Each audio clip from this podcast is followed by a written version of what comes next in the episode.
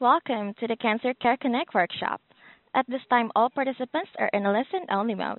During the workshop, you will hear from our panel of expert speakers. We will allow time for questions and comments following the presentation, and instructions will be given at that time. If anyone should require assistance during the workshop, please press star then zero on your touchtone telephone. As a reminder, this workshop is being recorded. I would like to introduce your moderator for today's workshop, Dr. Carolyn Messner, Senior Director of Education and Training at Cancer Care. Please go ahead. Oh, thank you so much. Grace and I too would like to welcome everyone to today's program. And today's program is a collaborative or really a partnership actually um, between the LUNGevity Foundation and Cancer Care. And today's program is on non-small cell lung cancer treatment advances. Um, and this is part one of living with non-small cell lung cancer.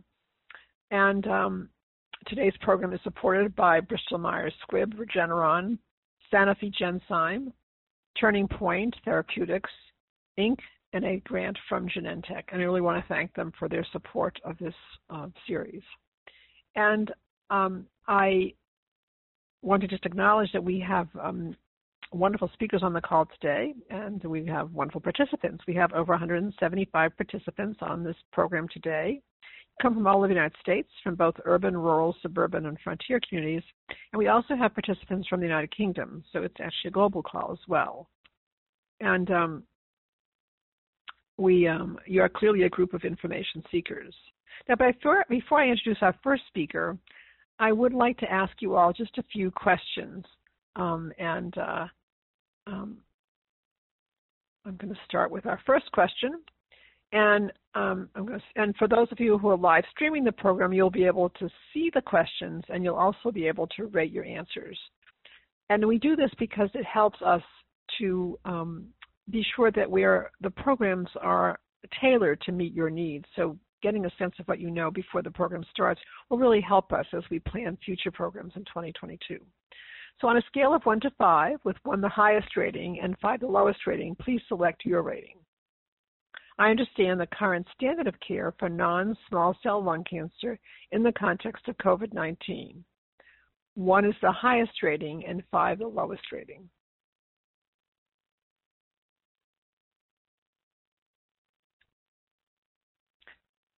And the next question is, I understand the role of chemotherapy, radiation oncology, and targeted cancer therapies in the treatment of non-small cell lung cancer. One is the highest rating and five the lowest rating.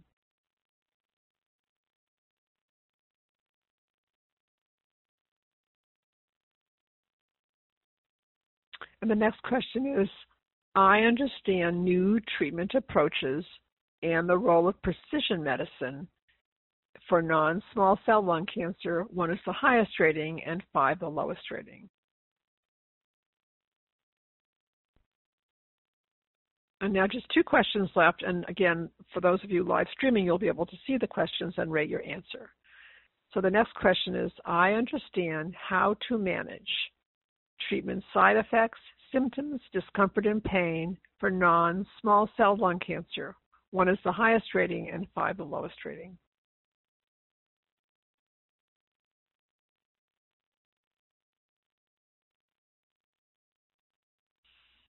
And then this will be the last question. I understand the importance of clinical trials for non-small cell lung cancer.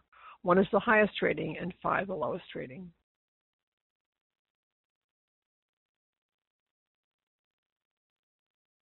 Well, thank you all so much um, for those of you who participated in these questions. It really helps us, um, again, to plan programs that most meet your needs. And now it is really my great pleasure to introduce our first speaker, and our first speaker is Dr. Jian Liu. And Dr. Liu is medical oncologist attending thoracic oncology program, Dana-Farber Cancer Institute, instructor in medicine, Harvard Medical School. And Dr. Liu will discuss overview of lung cancer, current standard of care, and new treatment approaches in the context of COVID-19, the role of chemotherapy and targeted treatments, including how precision medicine informs treatment choices, and managing side effects, symptoms, discomfort, and pain. It's my pleasure now to turn this program over to my esteemed colleague, Dr. Liu. Thank you so much, Dr. Messner. um, and I hope everyone can hear me.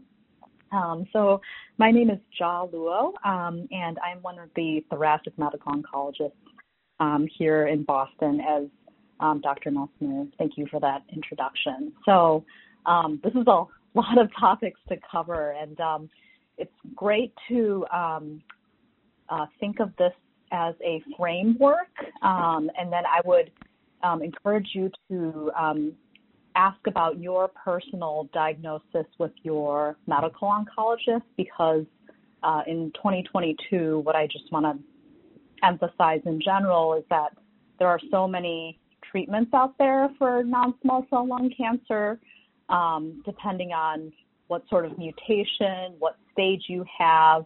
Um, that a lot of what I'll talk about is a general overview, um, but your specific questions should definitely um, be directed at uh, your medical oncologist. So um, the first topic is on um, the overview of lung cancer. Um, and so many of you probably know that there are um, two main types of lung cancer. Um, one is called small cell lung cancer, and the other one is called non small cell lung cancer. So I'm going to specifically focus on non-small cell lung cancer, given the the topic of this program. Um, and then what's confusing is that within non-small cell lung cancer, there's actually additional types of uh, lung cancer. So the most common under the umbrella of non-small cell lung cancer is called lung adenocarcinoma. The second most common kind um, or subtype is called squamous cell lung cancer. Um, beyond those two subtypes, there are also other subtypes like large cell, large cell neuroendocrine. There can be a mix of adenocarcinoma and squamous. And so um, getting that piece of information um, is important. Um, and then in terms of how we decide uh, in general on on treatment. So I think um, there's sort of two um, pieces of information that your medical oncologist um, is looking for. So the first one is known as the stage of, of the cancer. So stage essentially means where is the cancer located? Um, and then the second piece of information is um, is there a cancer mutation or biomarker that can help guide treatment? So I'll briefly discuss uh, both of those. So the, the stage at diagnosis essentially is we need to do what are called scans to find um, where the cancer is located. Um, so lung cancer generally um, starts in the lung. Um, and then once it has left the lung, the first place it goes to is the lymph nodes in the center of the chest. Um, and then after that, it can spread to other organs such as um, your adrenal glands, which are little organs sitting on top of your kidneys, um, the liver, bone, brain.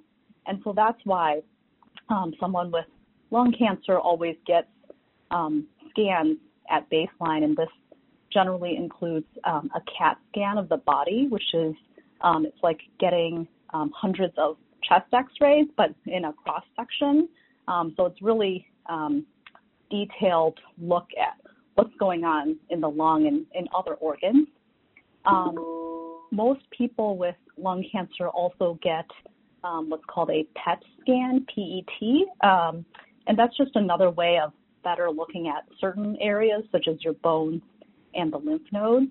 Um, and then most individuals with lung cancer um, also get a brain MRI scan, um, and that's just a better scan of looking at is there um, potential cancer spots in the brain.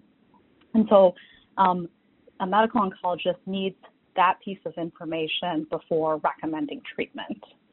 Um, the other piece of information, especially in 2022, is uh, what are known as cancer mutations or cancer biomarkers. Um, and depending on your subtype of non small cell lung cancer, your medical oncologist will discuss with you or even um, potentially the um, surgeon who um, initially does the biopsy or the pulmonologist who does the biopsy um, will discuss this with you. And it's essentially trying to figure out um, are you someone who might um, benefit from immunotherapy early on, or are you someone who might benefit from a pill treatment early on? And in order to identify the cancer mutation or biomarker, um, what has to happen is you have to get um, a biopsy of the cancer. So um, either the radiologist, the, the pulmonary doctor, the surgeon, and, it, and if your um, first person you meet is, you know, radiation oncologist or medical oncologist, one of those doctors has to say, ah, like, look at the scan. This is a spot um, that is suspicious for cancer, and it's also an easy spot to get to um, via a procedure to make the diagnosis. Usually, um, in order to make the diagnosis, you need what's called a bronchoscopy, so a camera um, that goes into the lungs, um, and, it, and the the either pulmonologist or thoracic surgeon will biopsy that suspicious spot on um, that was noted on, on a CAT scan. Um, alternatively, there's also um, a biopsy that can be done by pathologists. That's called um, cytology, um, or a biopsy that's done by an interventional radiologist. Um, and so it could be multiple different doctors who end up doing that biopsy, but in order to make a diagnosis of lung cancer and make sure it's not something else like infection, um, someone needs to do that biopsy. And so once that's done, um, that piece of of sample is um, uh, put into liquid nitrogen. Um, it's sent off to the pathologist, and it's um, the the actual sample itself is sliced very thin, you know, at the essentially one cell layer level, so that pathologists can look at it under a microscope, and then they essentially put these slides into like um, like dye baths, and you can think of pathologists like um, detectives trying to solve a mystery. So they they put it in these dye baths and they say, oh, this is most consistent with lung adenocarcinoma, and so they're the ones who make the diagnosis, and that's why it always takes a couple days um, after a biopsy before we actually know what type of lung cancer. Um, and then additionally, this is when um, the pathologist or your, your medical oncologist, someone will talk to you about cancer mutation and biomarker testing, or it might be, you know, ongoing reflexively um, at the place that you see see the doctor. And so, what they'll do is um, they'll actually take the sample. They'll either um, uh, do additional stains, or they will send it for what's called DNA sequencing. So it's like, what are the mutations that are in the cancer itself. So this isn't something hereditary um, that you could pass on, but it's something like what is causing these cancer cells to grow in your body. And so um, basically, when you come back for an appointment to see your medical oncologist, um, this these testing, some of it can take um, up to a couple weeks because they actually have to have a doctor um, known as a pathologist to review some of these. Um, they they either can do it in in the hospital um, that you had the biopsy, or they can send it to another company. But that company also has um, pathologists, and they actually have to make sure the the mutations are called correctly. So that's why it generally takes a couple of weeks because the, they have to do the sequencing and, and make the correct call. Um, and so I think um, that ultimately um, informs um, your medical oncologist what what treatments there are, both the stage and then also the cancer mutation and biomarker testing. So that's why overall it takes um, some time. And so um, I'll kind of quickly address the next couple points, but I, I think I wanted to make this first part clear because um, I, I, get a sense that it usually feels like it takes a while for someone to tell you what the treatment is, and it's because um, we want to we want to take time to make the right staging and the right um, uh, cancer mutation slash biomarker decision. And so um, this actually is what precision medicine is. Is um, can we, um, you know, figure out based on all this information what are the potential best treatment options, and then when we see um, the patient in clinic, we can say, based on this, we think this, but based on um, your goals and wishes, um, this might be the best choice. And so that's how um, we have a shared decision making um, conversation. And so, um, really, the cancer mutation and biomarker dictates whether someone will get targeted therapy. And so there's there's eight different uh, cancer mutations that we currently suggest targeted therapy for. Um, sort of the, the one that everyone hears about is something called EGFR. Um, and so, for example, there is a pill for that. Um, and then chemotherapy is something we definitely also give in most people who have uh, non-small cell lung cancer, and that's something your your medical oncologist would also decide um, based on your stage and also your cancer mutation and biomarker status. Um, and then finally, I know I'm going to touch base on managing side effects, symptoms, discomfort, and pain. And I think those are all very, very important. And um, those are something that sometimes we want to do even advance in advance of starting um, lung cancer directed treatment to shrink the cancer. So um, the final topic I know that I was supposed to address briefly is um, what do we all do in the, the COVID-19 pandemic? Um, and I would say that um, right now we're still doing everything we can to um, treat patients with lung cancer, um, balancing the, the local risks of COVID. And and I had done some research on this, and, and we found out that it's more important to, to get your lung cancer treated. and so I, I, would encourage people to get seen in clinic if they have lung cancer not wait um, until they have more symptoms. Um, I think every medical center has different rules for um, how long you have to wait if you have active COVID.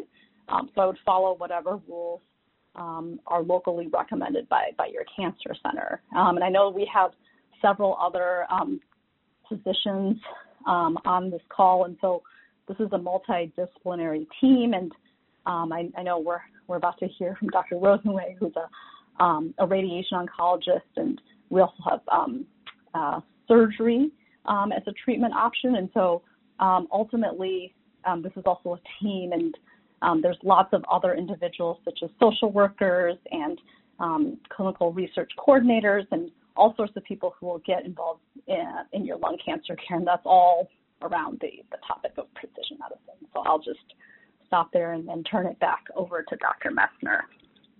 Oh, Thank you so much, Dr. Luo. That was really an outstanding presentation and just really, you set the stage for the entire program. Plus, you've given people a great deal of information about the thought that goes into making a treatment decision and the time it takes to get all the information that's that's assembled really um, that's needed so that people can get the very best treatment. So thank you very much. Outstanding presentation. And um, our next speaker is Dr. Kenneth Rosenzweig, and Dr. Rosenzweig is professor and chair, Department of Radiation Oncology, Icahn School of Medicine at Mount Sinai, system chair, Mount Sinai Health System. And Dr. Rosenzweig will address the role of radiation oncology, including types of radiation and its role in treating non-small cell lung cancer and pain, clinical trials, how research offers additional treatment options, and communicating with your healthcare team about quality of life concerns. It's really my great pleasure now to turn this program over to my esteemed colleague, Dr. Rosenzweig. Hi, thank you. Good afternoon, and thank you for that introduction. Um, so, as Dr. Uh, Messner said, I'm a radiation oncologist, and there are multiple types of radiation that we use for the treatment of lung cancer. Um, so, the first type is for uh, people who have early stage lung cancer. So this would be typically a nodule in the lung. Uh, the tumor hasn't spread to lymph nodes or other parts of the body. And typically, uh, the type of treatment we recommend is surgery, you know, just cutting the tumor out. Um, but you know, doing a lung surgery is is a major surgery, and not everyone can tolerate it. So some people are in good shape, and it's it's not a problem to have a lung surgery. But some people who have heart issues or other medical problems might have a difficult time with the surgery. So in these situations, uh, we do radiation. And uh, the radiation that we do for early stage lung cancer has changed a lot over the past 10 to 15 years. Um, it used to be we bring in patients every day for, for many, many weeks in a row.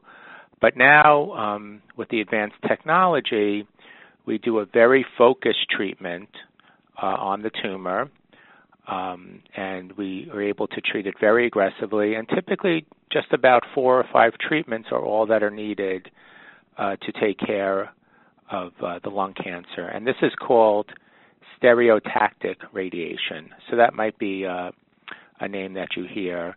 And it's used in other parts of the body as well, but it's probably most successful and most well known uh, for lung cancer. And that's all done as an outpatient over the course of one to two weeks. So it really is, um, you know, fantastic innovation where someone can have their lung cancer cured with just a, a handful of outpatient um, uh, visits and, and not staying in the hospital overnight at all. For situations where the tumor is more advanced, so where it has spread to the lymph nodes, uh, what we call locally advanced lung cancer, uh, people who have this uh, situation, this stage, are going to need chemotherapy as well as radiation. Uh, you can't do stereotactic treatment to the lymph nodes because um, um, the lymph nodes are towards the center of the chest.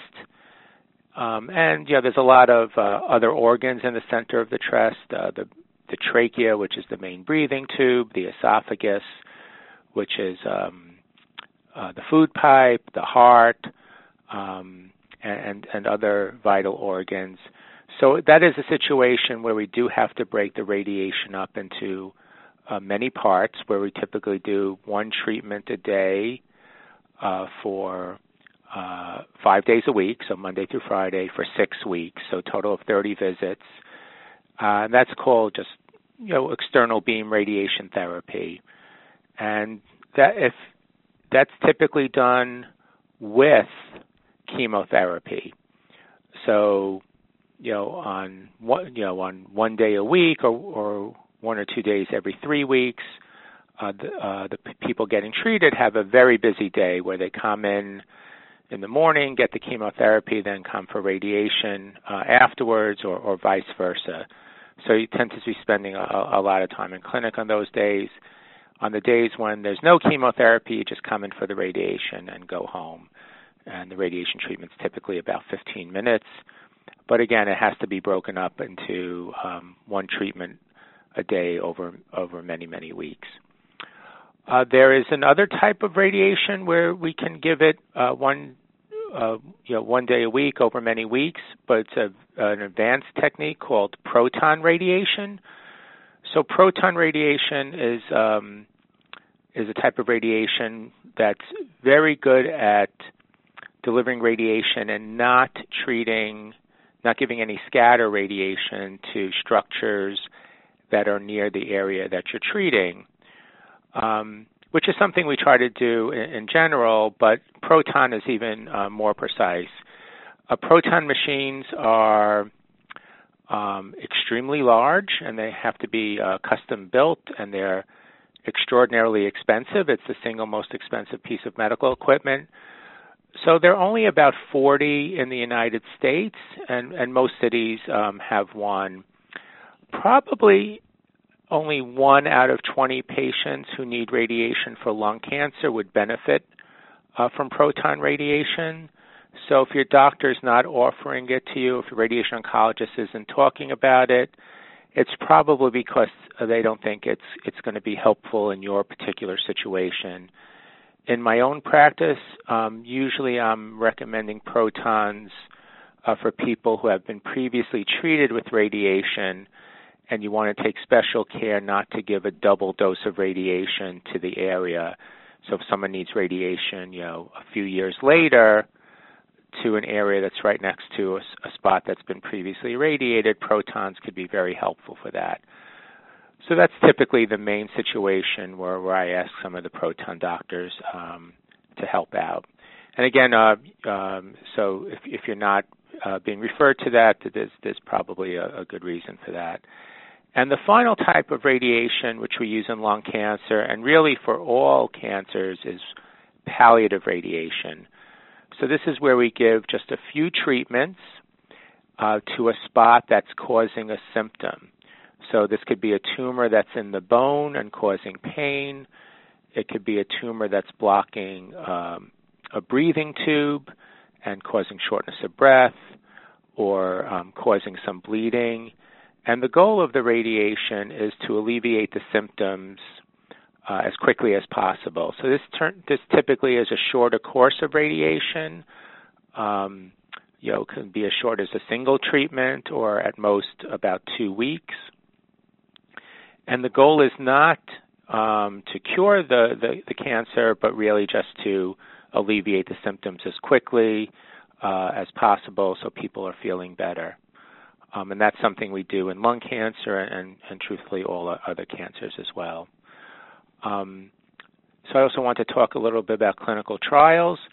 So clinical trials are situations where we try a, a new treatment um, to, in an effort to see if it's going to help people uh, live longer or have less side effects uh, from their treatment.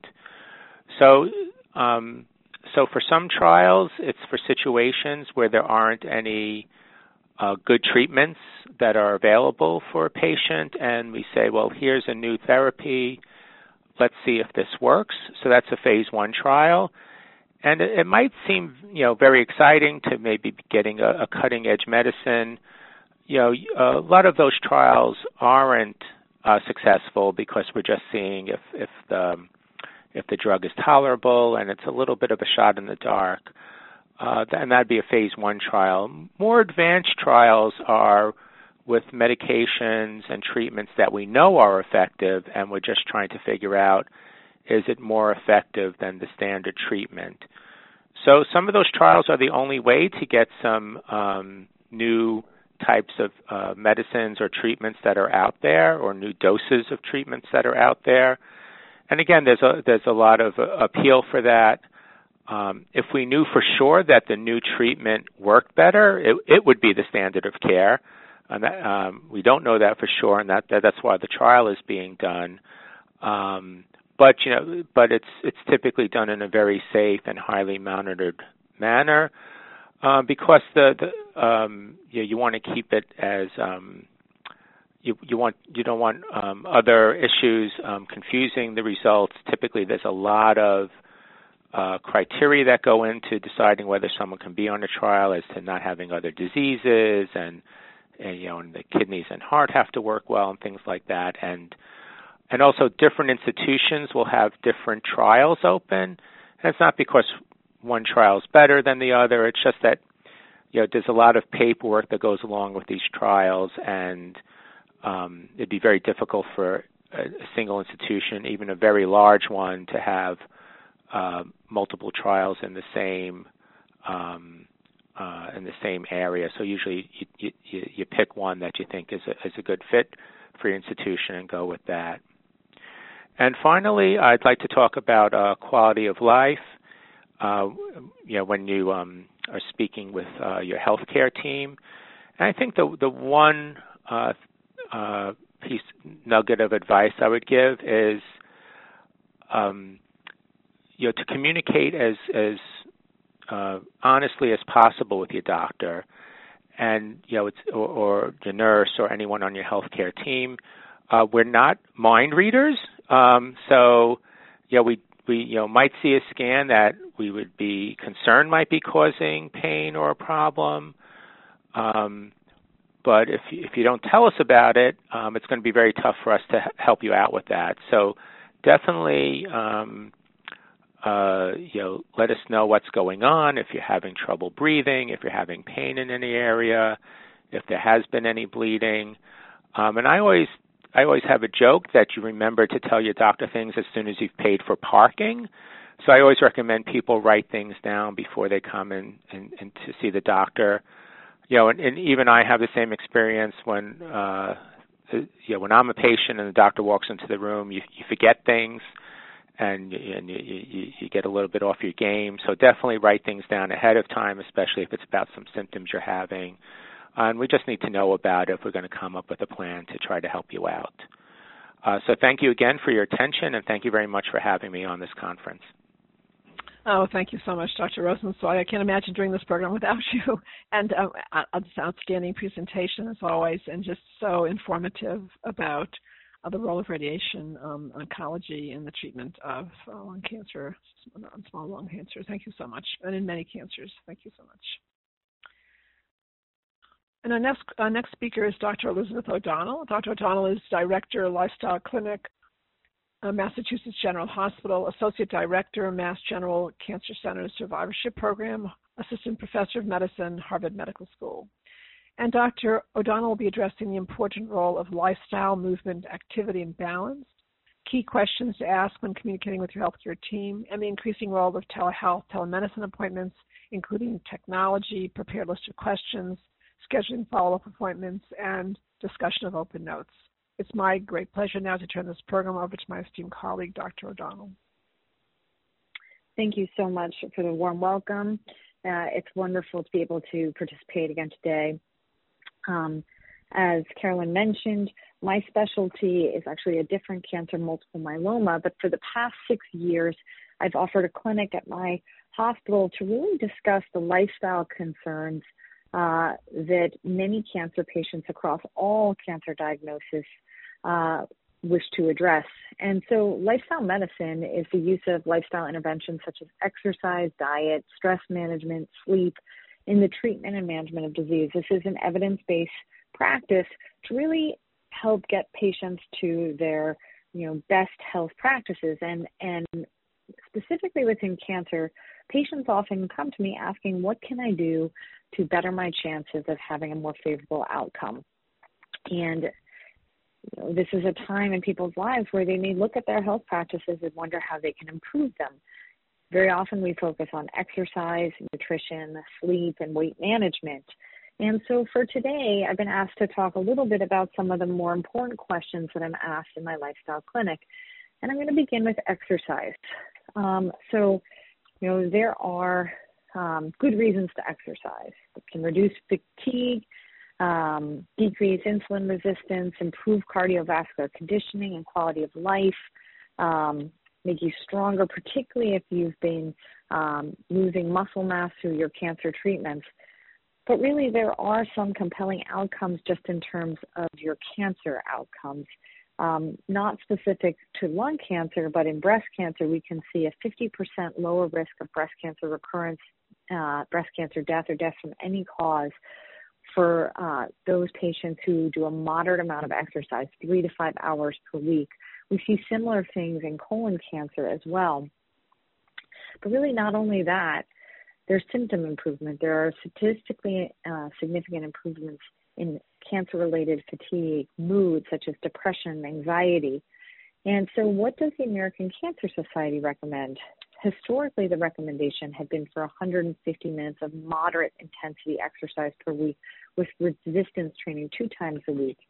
More recent updated guidelines show that cancer patients can actually have a benefit if they just exercise three times a week, at least 30 minutes doing moderate intensity uh, exercise. So, what is moderate intensity? When we think of light exercise, that would be no noticeable change in a breathing pattern. Moderate, which is the goal, is that you might be able to talk but not sing. And vigorous would be that you could say a few words without stopping to catch your breath, but really you can't have a fluent conversation.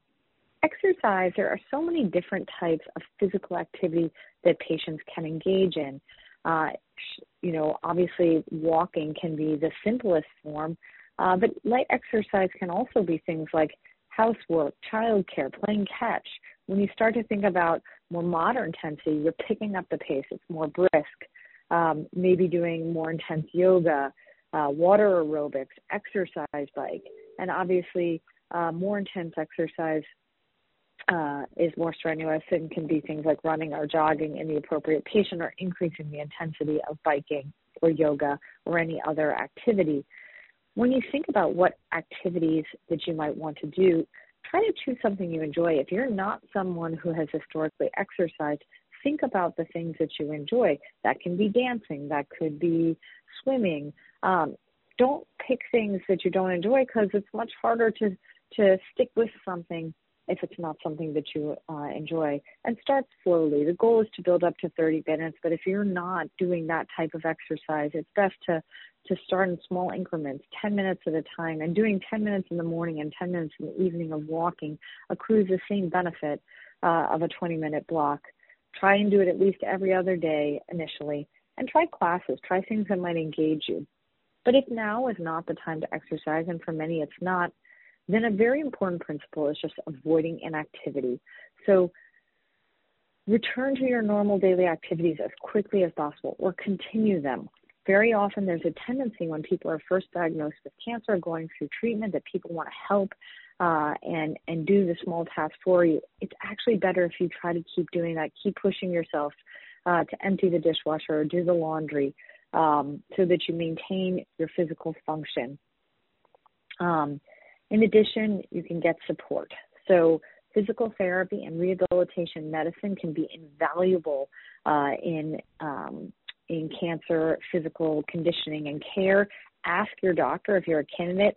Um, I have yet to have an example where physical therapy for deconditioning uh, has not been covered in my patient population. And the benefit of doing that is not only um, do you get the exercise, but you get supervision, you get a guided program. So these are things uh, that you might think about.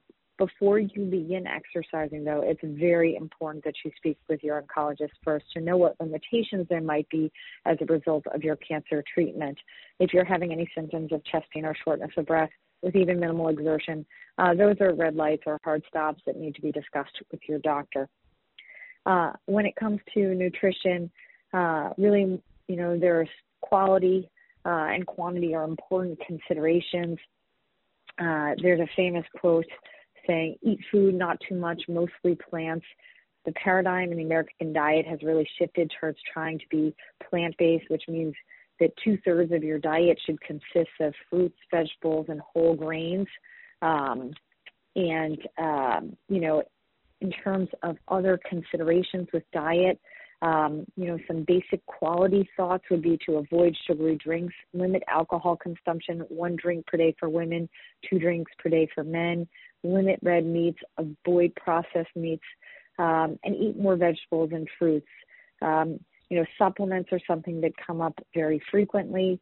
Um, please talk with your doctor before taking any supplements. We don't often know uh, what goes into those supplements if they're not uh, FDA approved medications and they may interfere with your cancer treatment. Um, and so it is really important that you talk about that uh, with your oncologist before you embark on taking supplements. Another um, important pillar of lifestyle medicine is sleep. Uh, sleep can be highly impacted um, by your cancer treatment. Sleep is very important. We spend up to a third of our lives asleep. It's important uh, for rest and recovery and healing. Uh, the average adult, uh, it is recommended that they uh, sleep from uh, seven to nine hours per night. And, you know, sleep disorders are definitely more common in patients with cancer. cancer. This can be due to pain, it can be due to physical changes caused by the cancer, side effects of treatment, or just the psychological stress of treatment. Um, so it's important to make sure that your oncologist is aware of any struggles you might be having. Um, and there are lifestyle changes that may be implementable in your life sleep hygiene, getting into a routine, going to bed at the same time, waking up at the same time, preparing to sleep, winding down, getting off your screen, turning on a specific song or relaxing music. Uh, making sure that you're not eating too late at night or drinking caffeine late in the day uh, or early in the evening, and also exercising during the day. Uh, you know, using your body so that it needs that rest at time, uh, at bedtime. And uh, again, it is really important. I do want to emphasize trying to power down those phones and get off them uh, as you try to think about going to bed. That blue light uh, emanating from your phone act, activates the brain, suppresses the natural melatonin, which is the sleep hormone, and interrupts circadian rhythms. So these are some really important uh, lifestyle considerations that frequently come up uh, in my clinic and wanted to share uh, with you Um, today, I was also asked to quickly touch base on the key questions to ask when communicating with your healthcare team and really how to prepare for telemedicine visits since we've moved into that uh, era. Dr. Rosenzweig did a very lovely job of touching on some of these things. Uh, but what I think is really important, uh, as he said, is writing down those questions. So much comes up in the interim of time before you have your next appointment, and very often it's forgotten until the moment you're out, you know, just as you said, paying your parking ticket. So coming prepared uh, with a list, whether that be in paper or on your phone, um, can help make sure that you get to those important questions um, so that you're not waiting another period of time. You can reach out to us. Uh, many cancer centers now offer uh, patient gateway or other means of access for important questions that might come up between visits. Um, telemedicine is a really great addition uh, to our ability to reach people, to not have them have to come into the hospital. Um, it's also a great opportunity to have other people join the visit, such as a caregiver who may not be able to come to the appointment. Um, in advance of that, that first telemedicine visit, really any telemedicine visit, just make sure that you um, have been given the instructions on how to log in and can get in on time so that you get uh, the greatest use of your appointment time. And again, bring those questions with you. Um, and remember, all questions are fair game. You know, very often appointments are short and limited um, to treatment related questions that might be uh, important for that day. However, there's a lot of life that goes on outside of the cancer center, and your oncologists and their team are well aware of that, and we welcome your questions. We all really want to see our patients thrive, um, and so, you know, please feel free to bring your questions uh, to your appointments. And uh, thank you so much for the opportunity to participate today. Oh, thank you so much, Dr. O'Donnell. That was really outstanding and a lot of really very helpful tips to people um, in a manageable way um, to increase activity in your lives, um, to maintain activity in your lives, and also to work with your healthcare team around these issues. So thank you so much. And I know there'll be questions for you during the Q&A as well. And our next speaker is Ms. Diana Bearden, and Ms. Bearden is an oncology dietitian with the Michael E. DeBakey VA Medical Center, and she'll be addressing nutrition and hydration concerns and tips. It's my pleasure now to turn this program over to my esteemed colleague, Ms. Bearden. Thank you so much, Carolyn. Um, nutrition and hydration are essential, um, not only to your tolerance to treatment, but also providing you the energy to do the things that you enjoy. Um, ideally, um, a diet that's plant-based is recommended and how that translates onto your plate is about two-thirds of your plate come from a plant-based food such as a fruit, vegetable, whole grain, nuts, seeds, beans, lentils, and the other third coming from a lean protein. You can use a plant-based protein such as a, a bean or quinoa, lentils, etc. Or you can use lean protein from an animal source, such as a cold water fish, a lean poultry, um, um, to, to fill that to fill that that requirement. Now, this is an ideal um, situation, but each patient has their own course of treatment, and each treatment kind of has its own season, just depending on what your treatment plan is. And so there might be a time where this is adjusted and it doesn't always look like this, and that's okay too. The goal when you're going through treatment is to halt the loss of lean muscle mass, and oftentimes that's something we monitor um, is weight. That'll tell us a lot about um, kind of where your nutritional needs are being met, if you need more calories, um, for example, just based on your unique course. Um, some potential side effects that you can experience during your course, not everybody does, but it is possible, um, such as the, things such as a change in taste, maybe um, some challenges with dry mouth, a decreased appetite, increase in fatigue. Um, and this may change, you know, what your team is excuse me, what your team is suggesting that you do. Now, meeting with a dietitian can help not only just look at your unique needs, but also help adjust your diet um, a little bit more independent, a little bit more appropriate for what your needs are. Maybe increasing in calories, or maybe an increase an increase in protein, or even fluids, just based on where you are with your treatment and how you're responding.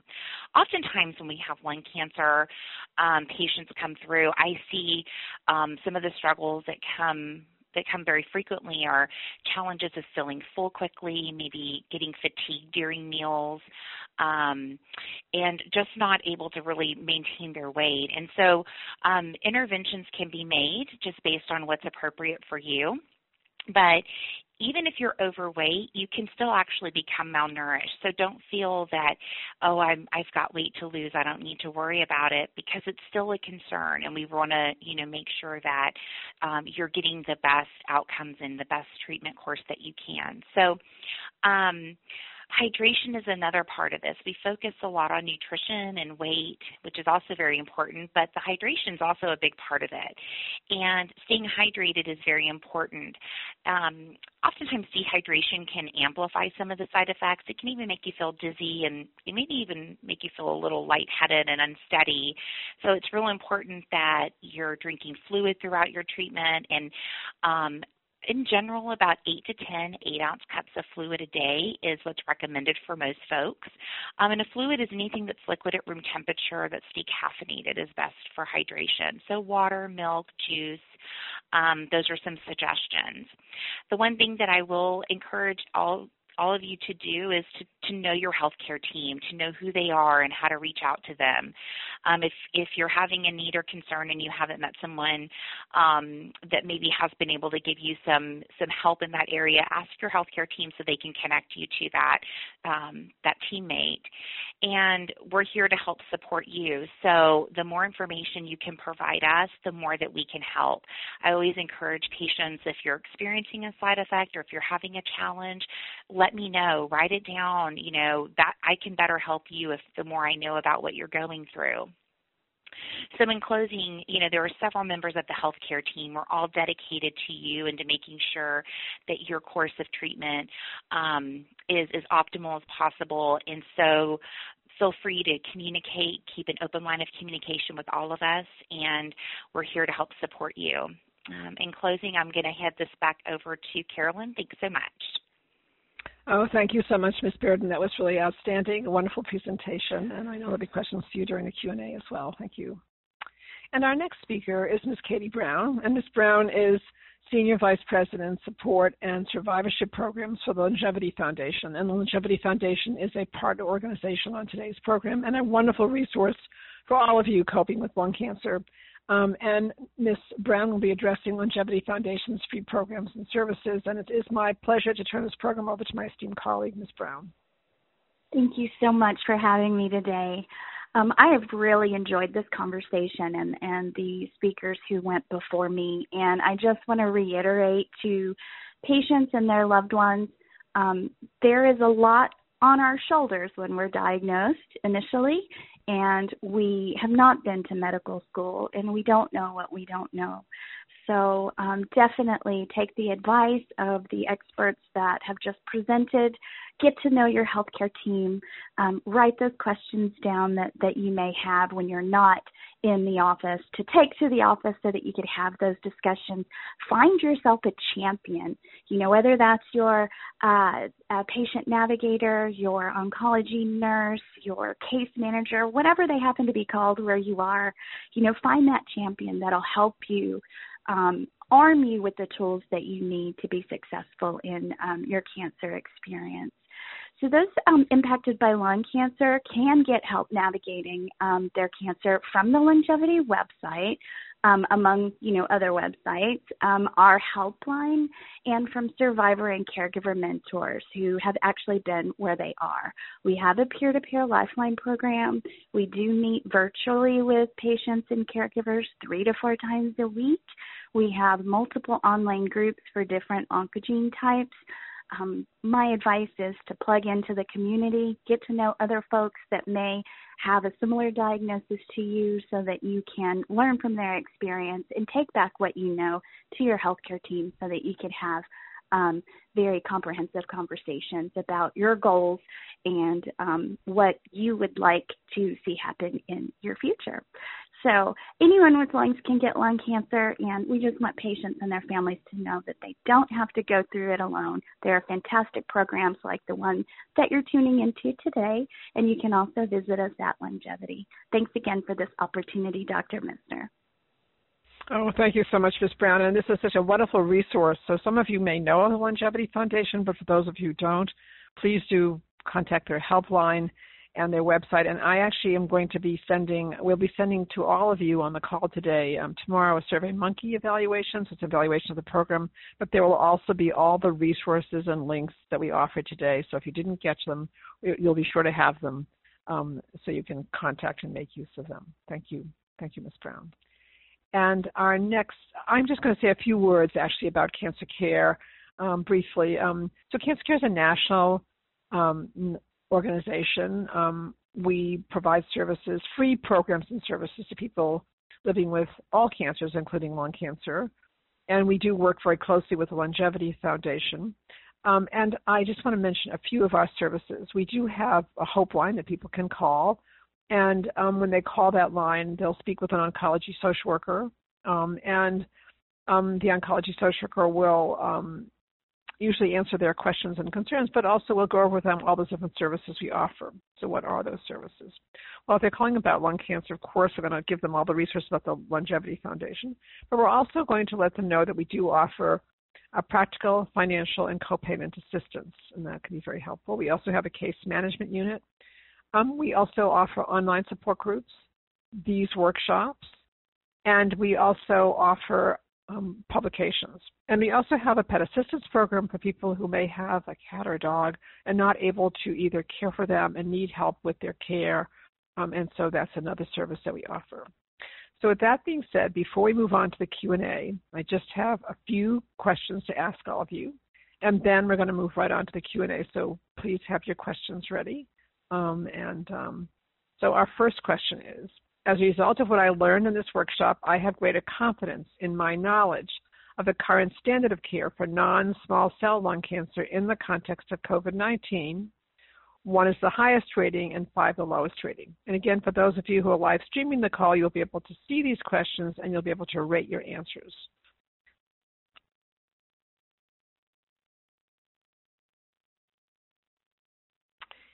And the next question is, as a result of what I learned in this workshop, I have greater confidence in my knowledge of the role of chemotherapy, radiation oncology, and targeted cancer therapies in the treatment of non-small cell lung cancer. One is the highest rating and five the lowest rating.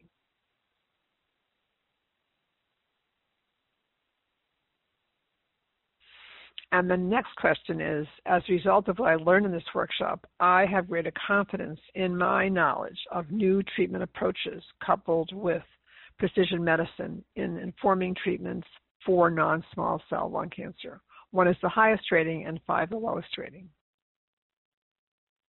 And now just two questions left. As a result of what I learned in this workshop, I have greater confidence in my knowledge of working with the healthcare team to better utilize their tips and suggestions to manage treatment side effects, symptoms, discomfort, and pain for non-small cell lung cancer. One is the highest rating and five the lowest rating.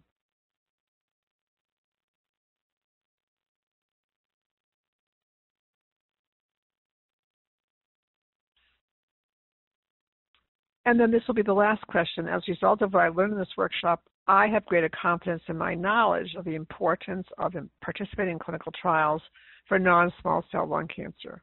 One is the highest rating and five the lowest rating.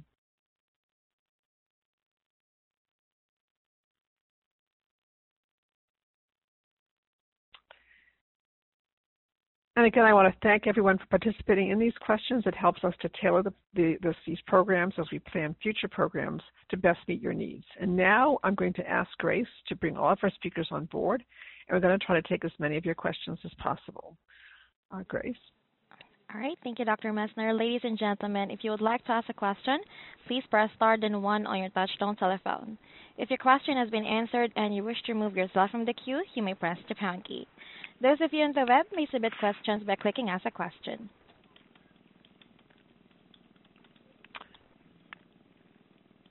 So um, I have a question um, for um, Ms.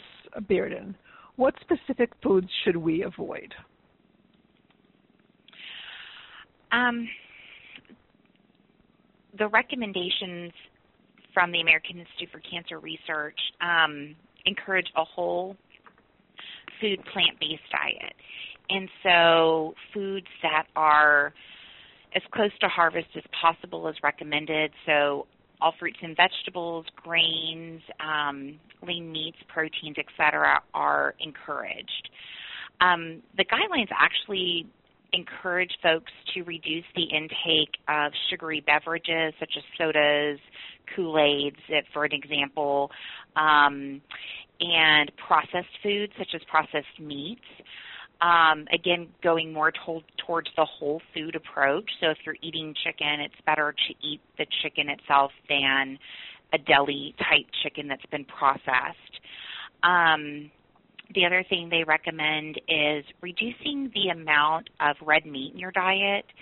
Um, it's not eliminating, but it's reducing um, the amount of red meat in your diet. The other thing that it really isn't a food, but it's a recommendation to use food as your primary source of nutrition and not to use nutrition supplements such as vitamins and, and minerals and things like that without a, the direction under a physician where it's being monitored. If there's a need, then that's one thing. But if you're doing it kind of on your own just to prevent or reduce your risk of cancer, it's discouraged. So um, we did speak about um, regular physical activity. That's also a recommendation. But as far as food goes, um, it's food in its whole form, as close to harvest as possible, and as least processed as possible. Excellent. Thank you. Thank you very much. And the question mm-hmm. um, for Dr. O'Donnell um, I used to run daily, but do not have the energy to run anymore. What other activities can I do? Sure. So, one of the ones I always love is I mean, as simple as walking, but even turning on some music and dancing around your house. Everybody can do that. Everybody has a little bit of space for movement. Um, you know, running is hard on the body. It is a great form of exercise, but particularly as people age, it becomes more challenging non-weight bearing activities such as elliptical trainer, the bike, those can be a little bit more gentle on your body. Um, but if it's more a case of just not having, you know, the energy um, to get out and exercise, and even introducing things like walking up and down the stairs if you're still at work, you know, choosing to go to the bathroom on a different floor so you take in a flight or two of stairs can increase your activity level and add um, some physical demand to what you're doing. But start simply with walking if if, if you know, or just movement within your home, if if that's where you are. Excellent, thank you. One other thing to add is there are a lot. Of, sorry, one other uh, thing is there's a lot available online uh, that's free too. So there, if you go on YouTube or, or many other, uh, just Google, there are a lot of exercise videos available. At MGH, we offer free videos to anybody. If you go to our website, they're also on YouTube. So there are also a lot of free resources available uh, for exercise activities that might help stimulate you. Excellent. Thank you so much. Very excellent. And Dr. Rosenzweig, a question for you. I'm in remission now. Would I need radiation oncology again if I relapse? If you could just answer that in a general way. Um, well, first of all, congratulations. That's wonderful news um, that you don't have any uh, active signs of uh, cancer. Um, so, um, you know, and hopefully you'll never have to have this conversation. But, you know, we know people are at risk for a new tumor developing or their old tumor coming back. And sometimes it's tough to distinguish between one and the other. Um, if this situation happens, it, it's almost back to the very beginning and you know kind of what Dr. Uh, was talking about earlier today. You have the whole workup, the biopsy, um, because things might have changed um, in the intervening years. It might be a, a completely new situation, or sometimes the if there was a mutation like she was talking about, it has mutated again.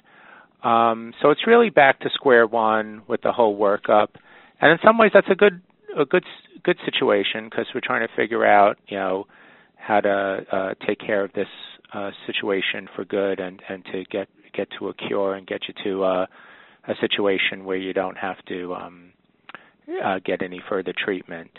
Uh, so um, again, congratulations on uh, on having a, a good outcome, and um, and this is partly why you know continued follow up is important and if and if there is um, some concerning news down the road, you know, um, we we tend to try to use every opportunity to get you back to a, a good place um, as easily as possible.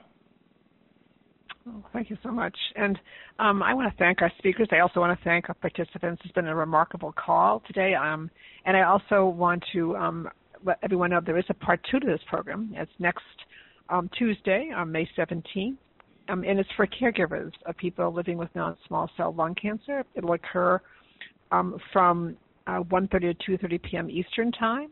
Um, you'll also be getting information about that as well, but just to give you a heads up now on this. Now, I do want to acknowledge that um, we were able to take many questions today, but there are many questions still left. Um, uh, many of you are still in queue with questions that we have not been able to take. Um, and so I do want to acknowledge that, um, and I want to say a few words about that. First of all, for those of you who either asked a question, have a question yet to ask, or are thinking of another question, I want you to take all that information that you've learned today back to your treating healthcare team because they know you the best and they know all the details about you. So be sure you take your question back to your treating healthcare team so that they can best address your question. That's really very important. Um, and um, I'll see today's program as a role play in asking questions. And what you could see from today is that all of your questions that you asked today were good questions, wonderful questions. They always are. They're your questions, and keep asking them until you get the answers that really help you to move on and to get the help you need. Um, also, your healthcare team consists of many different disciplines. It consists of your oncologist, your radiation oncologist, your um, uh, your oncology nurse, oncology social worker, um, the um, physical therapist, uh, physical medicine, a whole group of people who can help you with your concerns. And, and there are financial specialists as well. So if you're having any concerns, please let your healthcare team know. Because, start with them. But you also can contact, of course, Cancer Care and the LUNGevity Foundation as well for any concerns you may have. And you'll be getting information about all resources that we recommend that are credible resources. We don't want you to just go onto Google and find something that may not be accurate and correct information. We want to be sure you get the most accurate evidence-based, I think a number of our speakers use the word, evidence-based information um, for your care. That's so important. Um, again, I just want to thank all of you for your participation today, and I would not want any one of you to feel that you're alone in coping with lung cancer, any type of cancer. You're now part of a community of support. We're here to help you, and we're simply a phone call or a mouse click away. Um, again, I want to thank you all, and I want to wish you all a very fine day, and look forward to seeing uh, many of you next um, on next Tuesday's program. Thank you. Thank you, ladies and gentlemen. Thank you for your participation. This concludes the workshop, and you may now disconnect. Have a great day, everyone.